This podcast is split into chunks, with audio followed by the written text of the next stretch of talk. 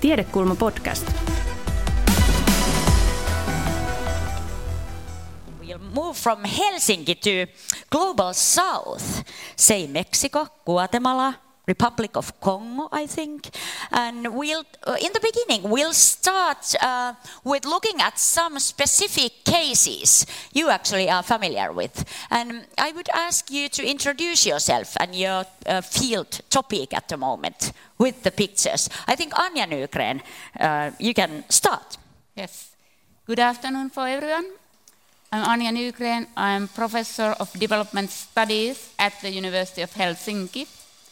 I'm also affiliated professor of Helsinki Sustainability Science Center and Helsinki Inequality Initiative. I'm doing research currently in Mexico on urban risks and vulnerabilities. Uh, strongly segregated cities, they have huge divisions based on social position. But they are also places of great diversity. In order to understand those cities, I think we, we need to be able to change our perspectives and to let our assumptions to turn upside down. People do not live in isolated worlds in segregated cities. There are many kind of encounters between peoples from different parts of the city. The problem is that these encounters are often very hierarchical. Uh, so, uh, uh even if you are poor and marginalized, this does not mean that you wouldn't have aspirations to live with dignity to be respected and to feel safe and secure. So these kind of uh, houses, I think they are a very nice example how people also want to have nice houses even if they are poor. Where, where are the houses? They are from Mexico. Okay. From these kind of informal electricity connections, they are called diablitos like small devils in Mexico. Uh, if the government does not build basic uh, uh, or does not provide basic services for poor neighborhoods, people have to build them by themselves. However, these connections are not totally informal or illegal because often the governments are invisibly supporting them to gain votes of the poor people. This picture is from Villahermosa in Mexico, and people wanted the city registers to give uh, street names or different kind of professions uh, to, their, uh, to give names that resemble different kind of professions for their streets because they said that the street of anthropologists or the street of geographers, it sounds so official that we are more recognized. Hmm. Uh, uh, inequality can be noticed in segregated cities in many ways. It's, it's explicit and it's implicit. Uh, in, the, in the photo that we saw, there was a painting that was saying that we need equality. But beside the, the painting, there was an official sign which said, informal trading prohibited in this marketplace. This picture is from Villahermosa. In many cities of the global south, there are efforts to displace poor people and informal uh, traders from strategic sites of the cities. And one of the placards in this, uh, in this picture says it's the, it's the demonstration of, of, informal traders who, who are displaced from the city center. And one of the placards says, Be are also the center. And the other placard says, Be as semi fixed traders are the cultural tradition of the city center. So it tells us that the poor people are not just like passive victim, victims of displacements, but they try to also reinvent the meanings and to contest such kind of efforts, although with different degrees of power. Thank you, Anja. Can you explain one more time what did you mean when you say that there are connections between rich and the poor? You said that you want to kind of turn the common um, uh, thought upside down. What kind of connections? Yes, I, I think uh, in, in conventional research we have thought that people live in, in very isolated places, that they, there are no encounters. But mm. I think there are everyday encounters. For example, many poor people, they work in allied neighborhoods as maids, mm. as security guards, as, uh, as gardeners, and so on.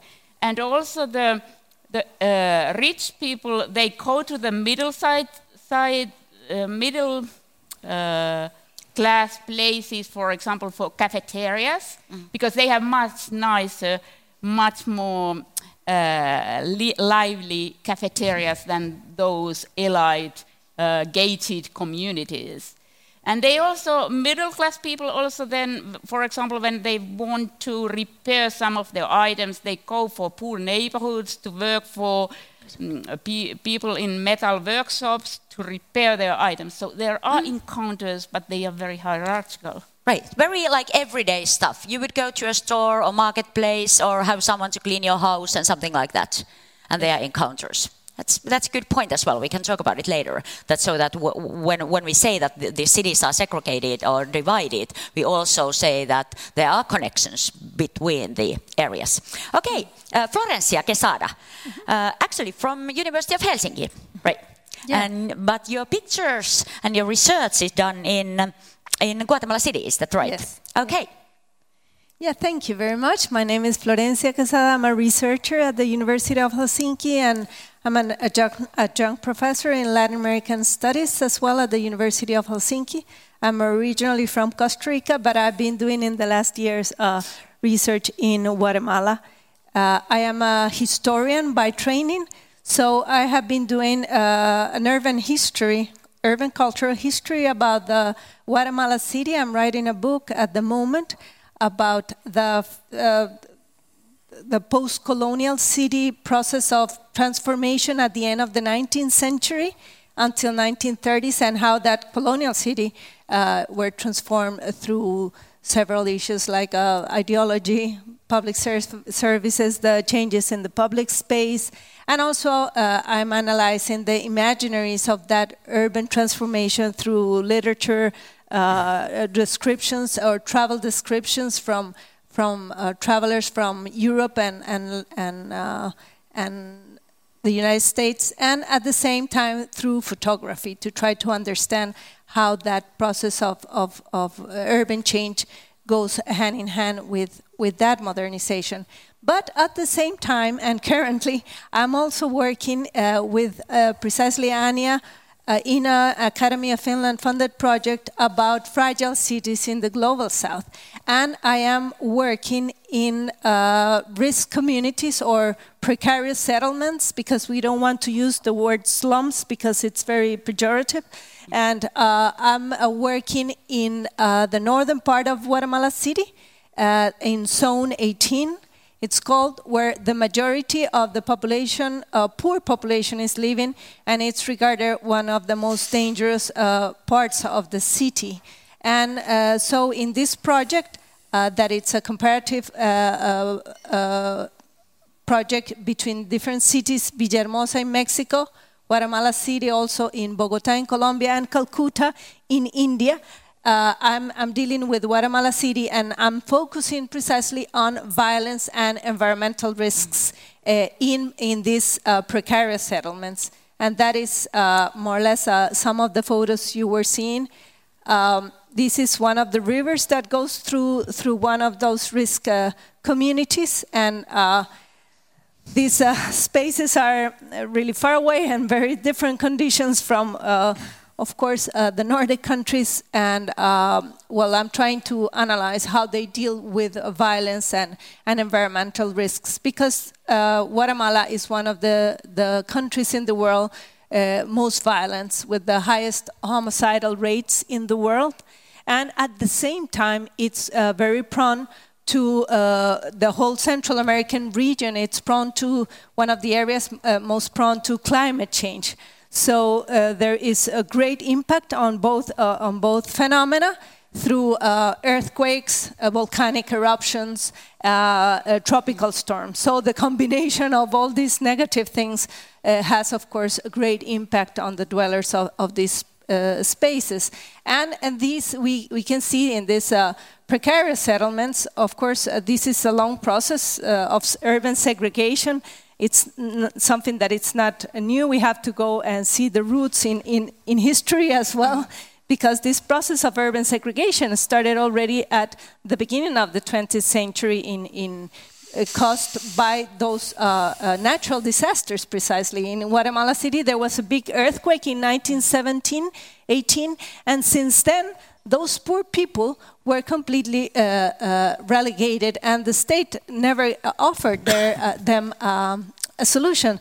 So since then, they have been uh, living on the fringes of that society, and uh, it, they keep on, on accumulating uh, the problems. And in the 1950s, 60s, there was a great process of urban migration from the countryside to the cities, and since the, the state uh, doesn't provide a place to live, they have to go and invade those places where you are not supposed to live, which are uh, some of the photos you see here are the ravines. Uh, Guatemala City is surrounded by these ravines, geographically speaking, those places where well, people are not supposed to live in those places. But nowadays, uh, uh, these uh, ravines, they are 42% of the, constitute 42% of the geography of Guatemala City, and 2% of these precarious settlements are located in these spaces. And the two communities that I'm analyzing are precisely uh, uh, located in these ravines. And these are the photos, the same Diablitos as, as Anja was showing. Uh, and uh, they are uh, located in, in, in, those ravines. So it's uh, high uh, sp uh, urban spaces with high uh, degrees of violence on one side and poverty, certainly, but also many other problems that they have to deal with daily. And Guatemala City is one of the most segregated uh, uh, urban spaces uh, as well around the world. And because the divisions, uh, the inequalities, again, is one of the most unequal countries in the world. The elite there is so powerful and so rich and so little, and the majority of the population in Guatemala, uh, in general terms, 60% are living in, in poverty in, in the country, and 60% of the population is indigenous as well. There is a, face of poverty in in in, in, in uh, or represented in indigenous people. So all these problems are reflected in the urban spaces that are completely segregated and uh, and uh, unequal and with lots of, of urban problems. So these are like uh, some sides of of the of those uh, phenomena. This, for example, it's a photo of the in front of the community that I'm uh, analyzing, it is controlled by the maras or the gangs, which is one of the major problems in the in the city of Guatemala. Uh, very violent, and uh, those are like uh, the no-go zones or the, the these spaces that are uh, absent from. Uh, we call these fragile fragile states and fragile cities because the the the state they don't have a say in, in all these different spaces, and, and, and that is a, a good example of that. Florencia, what is the public opinion in Guatemala, if there is any, about the segregation and the divided cities? Is it something that you know people want to change, or is it the kind of status quo thing that this is how things are? Yeah, well, uh, the history of Guatemala it's very complex. There was uh, more than 30 years of civil war, so it is a post-conflict uh, society as well and uh, it's very it has had very authoritarian regimes throughout his, its history as well. So democracy, it's a really um, fragile word, if you can say it, uh, in Guatemala. There's a lot of corruption and there's a lot of impunity as well. So that's why all these problems can flourish in this type of societies because, because of, of the absence of the state in so, in so many different ways. And so I've been doing research there for more than 10 years already, and it always uh, surprises you how, how can things get not better, but even worse, and people, they get normalized into that status quo in the sense that, uh, I mean, there should be a revolution there simply and try to change everything, but uh, simply, of course, the elite is so powerful and it's difficult to change uh, things there. They just uh, there has been just an election a month ago, and then it's just keep on reproducing the same the same political problems and.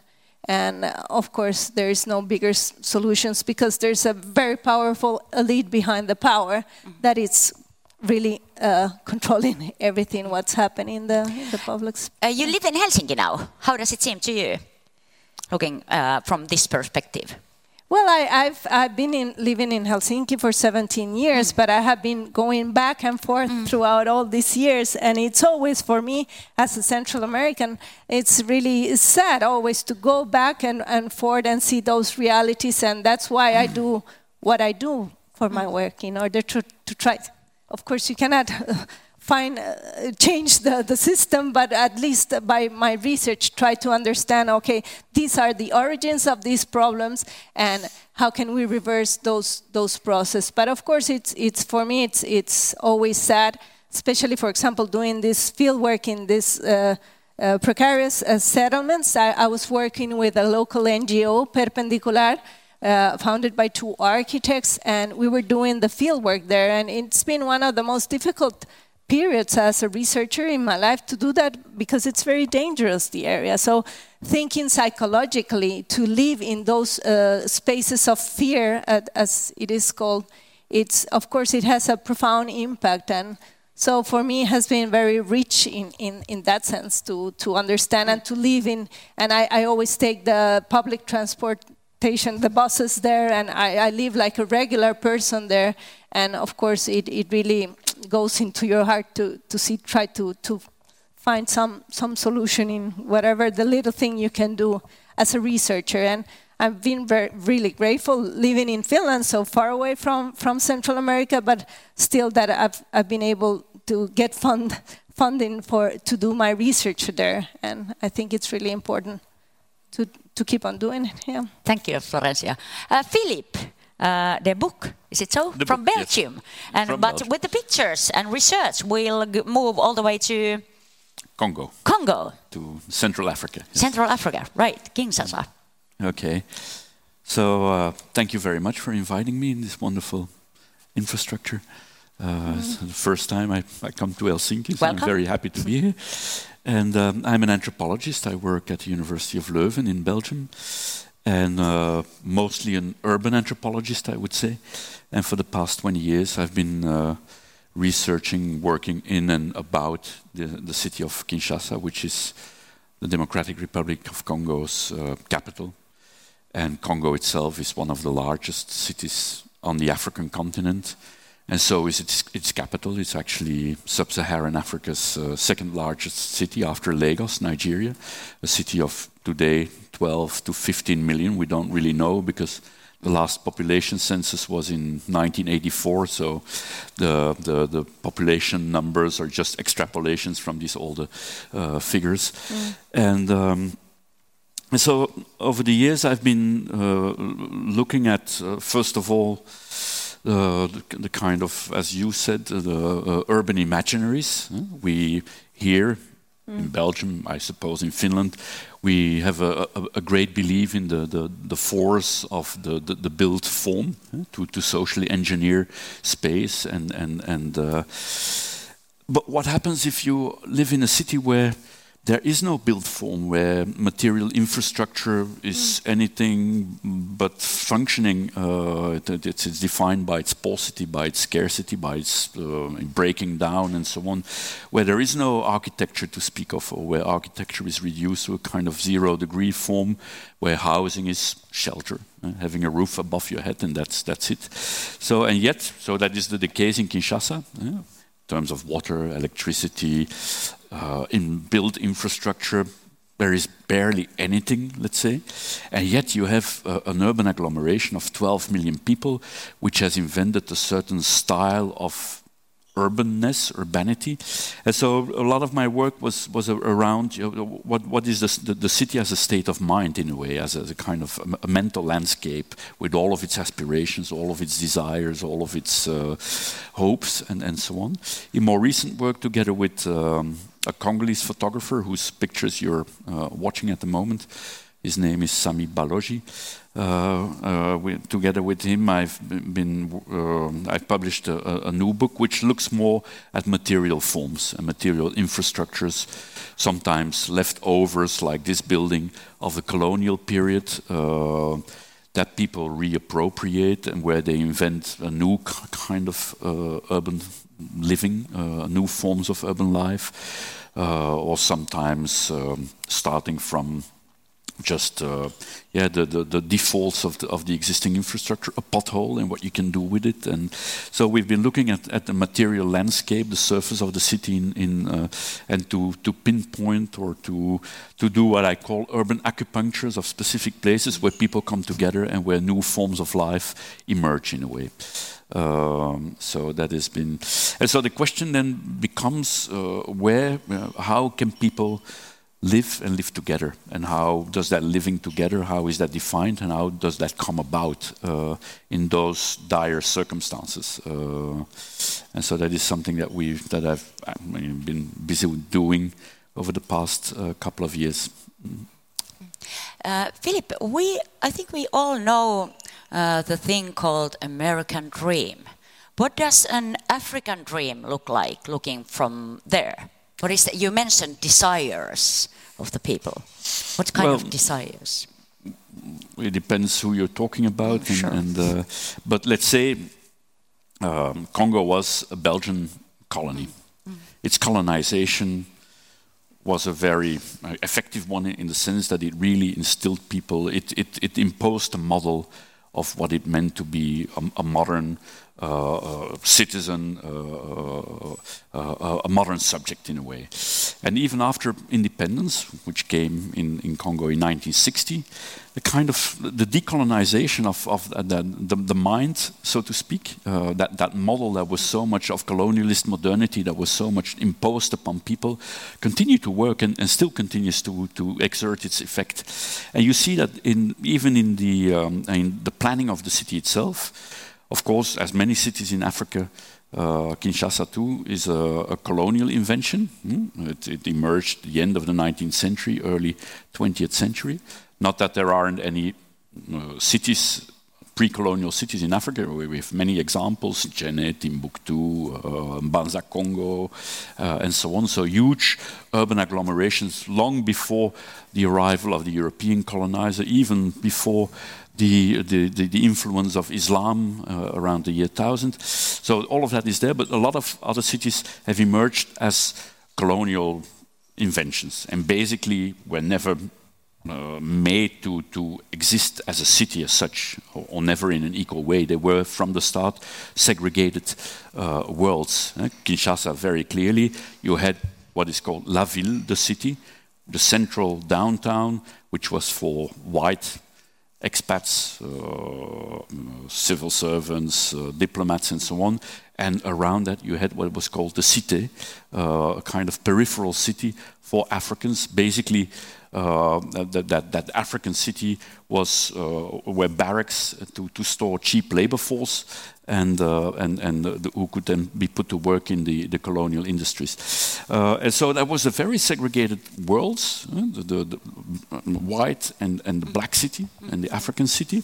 They were even physically I mean, put apart from each other by what they called uh, zone tampon or tampon zones or uh, uh, cordon sanitaire, healthcare uh, uh, uh, corridors, and they were built the, the span of the fly of a mosquito. Of, um, supposedly, a mosquito can fly 700 meters, Right. and so they were built the, the, these these empty corridors between black and white, were, were at that width so that mm, African diseases couldn't spread to the white city. So right from the start, there was this segregation in terms of I mean, race, a color bar that was imposed and that still continues to exert its influence. It was right from the start also a very segregationist city in terms of gender. Mm. As many cities throughout Africa, the city was a male space. eh? On the white colonialist side, there were basically men, all these civil servants and colonial administrators. The families came only after the Second World War. Uh, and on the African side, too, well, Africans were brought to these places, and what was needed was labor force, so men. And, um, and so the few women uh, that, that were part of, of colonial cities before, let's say, 1950, 19, after the Second World War, uh, had a special status and were very often working as prostitutes, uh, were allowed by the colonial uh, administration to, to do that. So, very segregated realities. Now, in the meantime, a city like Kinshasa, who counted 40,000 people after, around the Second World War, let's say 1945. At the time of its independence, 1960, 400,000 people. So from 1945 to 1960, ten a tenfold increase, uh, the- really uh, already then a demo- uh, demographic explosion. In 1970, 1 million, and today, let's say 12 million. At the same time, urban planning, formal urban planning stopped in 1960 uh, when, when the Belgian colonizer left.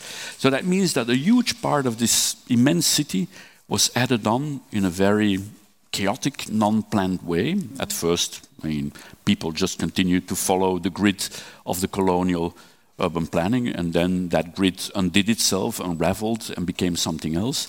So whole, the whole city, millions of people who, who grew away from these imposed models, uh, uh, modernist and, and Western models, and turned the city into something else, into into their own, uh, in, in, into its own uh, reality, uh, uh, an urban universe that does no longer correspond fully to these Western and European dreams. Today, we see the, uh, a new development as throughout Africa and many other parts of the world, Latin America, no doubt too. Uh, you have a kind of neoliberal city, let's say, uh, very often in all kinds of forms of enclaved uh, cities, either gated communities, satellite cities, uh, charter cities, uh, the famous charter city of uh, the, the guy who recently won the Nobel Prize, Paul uh, Romer um, from Stanford. Uh, so the, a city that you build next to an existing city and that can act as a kind of platform uh, outside of control and so on, uh, an economic platform. Um, and, and so a lot of these city models are being applied on the African continent, also in Congo.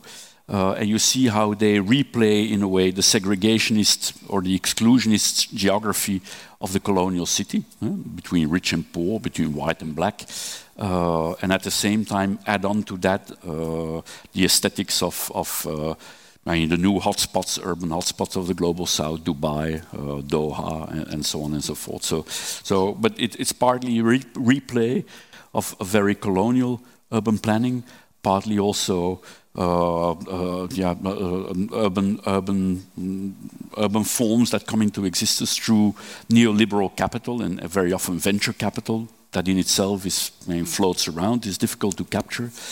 And, uh, and the people who build these cities, whether or not they're constructed, whether or not they're inhabited, doesn't really count. They are, they can be hedged against future projects, and it becomes a kind of capital vehicle, really. Uh, Thank you. Anja, I wanted to ask you because we saw the pictures and the little boys in the uh, Guatemala pictures. You remember them? Is there any possibility for them to uh, go up in the social ladders in terms of, let's say, money, profession, or anything? Is it a destiny to be born in a one of these places? I don't want to think that it's so fatalistic that you cannot upgrade yourself, but of course it's very difficult.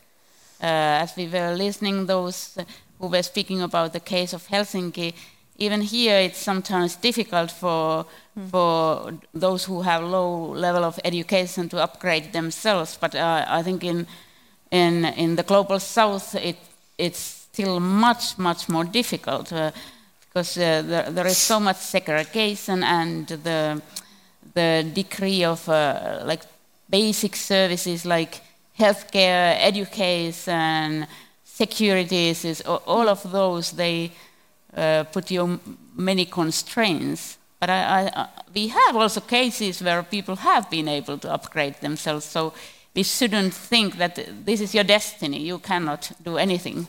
What happens if you can do it? What kind of things? You get to go to school, and then something, and then something. Yeah, I think it's it's a vicious circle. I mean, mm. if you do not if you do not have the education, then it's difficult. You you have to go and search for certain kind of jobs, and then you are you have to live in certain kind of places and so on. So it's not not so easy to upgrade. And I think it's not the just a question of citizens themselves to try to upgrade mm. themselves. I, I I think the state, the governmental institutions, the policies, they also have the role to try to, to uh, um, mitigate those kind of, uh, that there wouldn't be so many barriers for people to upgrade themselves. Mm. Florencia, you talked about the violence. Why is it that the violence and the, the, rates are so high compared to some other places that mm. are not doing that well either? Mm. What is the kind of the root? Can you explain a bit about the violence? Yeah, well, one of the important things uh, of violence and in Latin in the Latin American context is that violence it's not a new phenomenon. Violence has been very much uprooted in the history of the continent since the Spanish colonization and uh, many, many centuries of, of, of, of uh, violent colonization in the whole region. And in the case of, of Guatemala as well, there has been a long tradition of authoritarian regimes. And uh, we have to remember as well that Guatemala was the seat of power of the Audiencia uh, de Guatemala, or the whole uh, administrative region of what it is now uh, known as Central America. It was the seat of power of the Spanish uh, power in, in that moment. And that has determined, as well in historical terms, there was a powerful elite that until today and throughout the history has uh, consolidated and even got more richer, of course, through throughout the history, and that has uh, determined a lot. Uh, the, the history in, in so many ways, and of course the violence it's it's multi it's a, a complex multi phenomena that you cannot explain it for one single thing.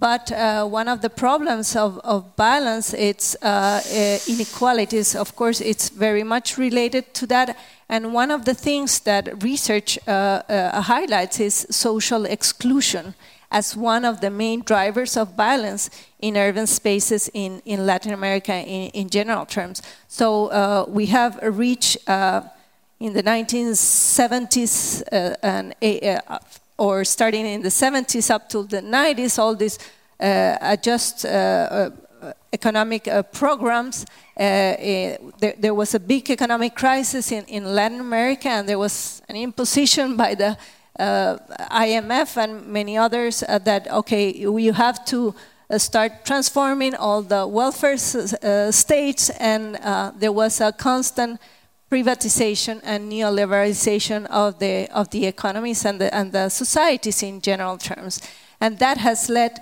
to uh, the creation of very uh, unequal societies in, in general terms, and and violence is expressed not because of poverty, but especially because of social exclusion. And one of those uh, uh scapegoats of the violence nowadays are the gangs, for example. These, those are the, the, the actors that they are blamed that, oh, these are the, the ones who produces the, the violence. No, well, certainly they are one of the main actors of that, but they are a product of that social exclusion. Because the, the Maras, the origins, for example, of the Maras were not in Central America, it was in the streets of LA And because there were uh, civil wars in El Salvador and Guatemala uh, for many, many years, and people had to flee away from their countries because there was a very violent uh, situations and no, no work. So they moved to the United States, many of those, especially to Los Angeles, and it was in the streets of Los Angeles, completely excluded from that other society, that all these gangs, the Maras uh, 18 and the Salvatrucha, were born. And in the 1990s, in a different process, uh, uh, and looting uh, in, in that event that happened in the city of LA, and the government decided to deport most of that people back to their uh, uh, countries of origin. And so most of those Salvadorians in Guatemala, they were sent back to their home countries, even though they have uh, arrived there. Many, uh, uh, they didn't even know how to speak in Spanish. They were sent back without any possibilities to societies that would not offer them anything. They just gave one euro, one dollar for them at the airport, and then you see what, what you can do.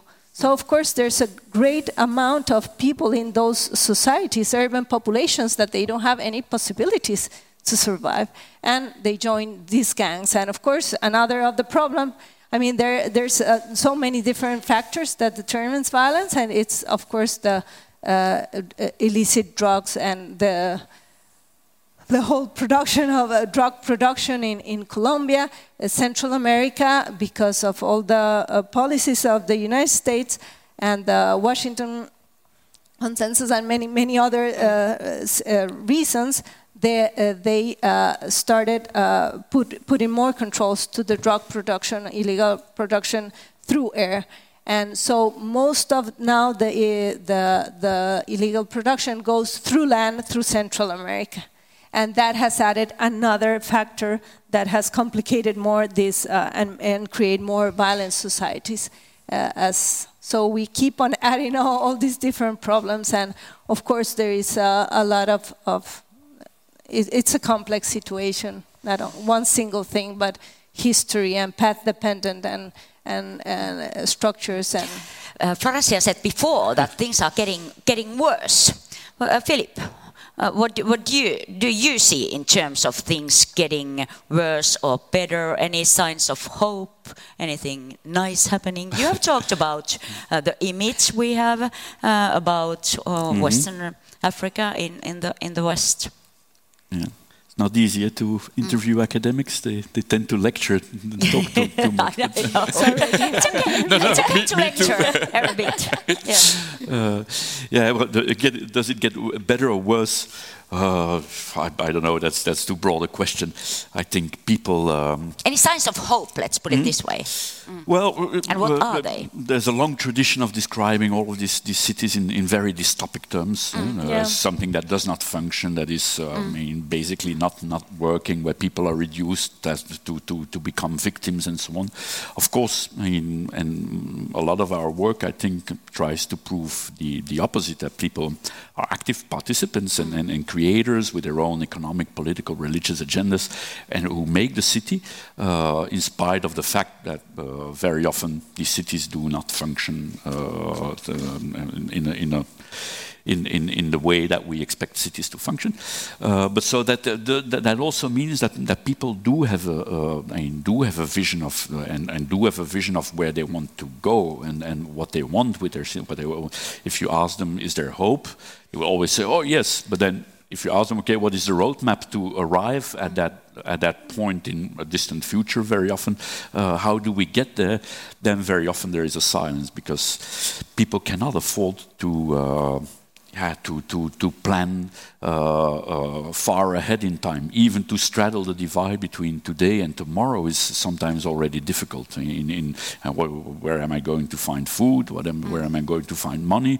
And so on. So even even 24 hours planning ahead is already difficult. Let alone plan for for a, a longer uh, uh, but that doesn't mean that people don't have uh, dreams about what they want the urban world to be. That's also part of the reason why, even though they, they continue the, the segregationist character of, of, of, of, uh, of older colonial cities, these new cities uh, and, and uh, that are being built and constructed, uh, people that it, it, instigates far less conflict than I thought it would be uh, do.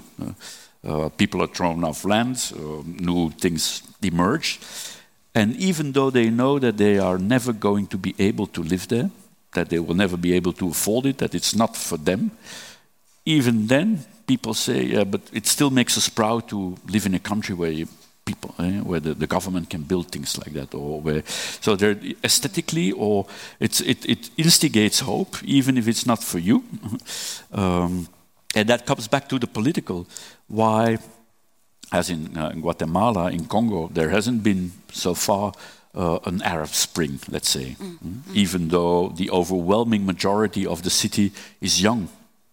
75% of these 12 million people are under the age of 25, and out of those, those 75%, more than half is unemployed. So why doesn't it explode? I think it's because of that there is no middle class, uh, so people cannot materially sustain protest in, in, in the long run. You can't afford to go and stand on a square for a month to, to, to topple the government because after two, three days you've run out of food and, and you need to have, um, hustle again to, in order to make a living. And so people cannot afford that. But also because they have learned that you know, it's, it's not the state. It's the state, if anything, is, is an instigator of violence and defines violence. Uh, uh, so you, you, can't rely on that. You can rely on yourself. And what people really, I mean, politically speaking, do more than uh, outside of, of a, a, formal institutionalized political system is a politics of presence. You have your own body. You can you can occupy a place. You can make it your own. And then, no doubt, somebody else will come with a similar claim. You have to leave. The police will chase you. You, you turn your back, and then when the police is gone, you can come back. Or, but it's, it's, it's, and you have that body to, to work with, and to, to, and that's how, how the city comes about. That's in a very organic, unplanned, chaotic way. It creates its own tissue, uh, and um, yeah. Yeah, uh, we'll have time for really short comments from you and then you know because we are running out of time okay. we'll we'll have the questions afterwards so very short comments please anja yeah. and florencia no i just want to yes. say but because maybe i put this very ho horrible pessimistic image of guatemala city but uh, of course cities are always spaces of opportunities and i, I, I as filip was saying this is always uh, people they live in the cities and uh, there are of course a wide range of social classes. I, I just presented that stream sure. poverty and there are middle classes and there are many different parts of the of the city and spaces. And actually in the, the my last trip i was really surprised to see that there was an urban renovation in the historical center and there was a, a, a, a renovation of the public space. And there has been an improvement in that uh, part of the city for the popular classes, and there are some really small things. And but of course, uh, always cities are those spaces for opportunities for the for the people, and that, that's where they find their hope for the future as well. In many cases, so that's for sure. Yeah, Anja. Yeah, I, I just want to point two issues. When we speak about divided city, I think it's not just like two divisions. There are many kind of divisions mm-hmm. and many kind of diversities, many kind of heterogeneities. And the second point, which I would like to, to make, is that often when we look at, for example, why there are, why the public transportation is, is not functioning in poor neighborhoods, why there are no uh, good uh, schools and so on, we easily say that it's because of the lack of resources and it's because of the inadequate planning. But I think there are, there are more there. Uh, in many of these countries, the governments are heavily controlling those poor neighborhoods, and at the same time, so they are heavily present there, but at the same time, they are strongly absent.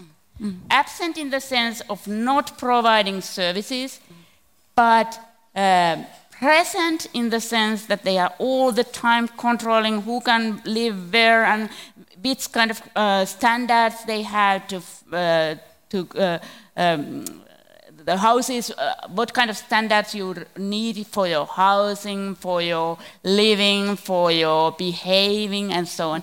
So it's much more complicated, like strong presence and strong absence. Thank you, Anja.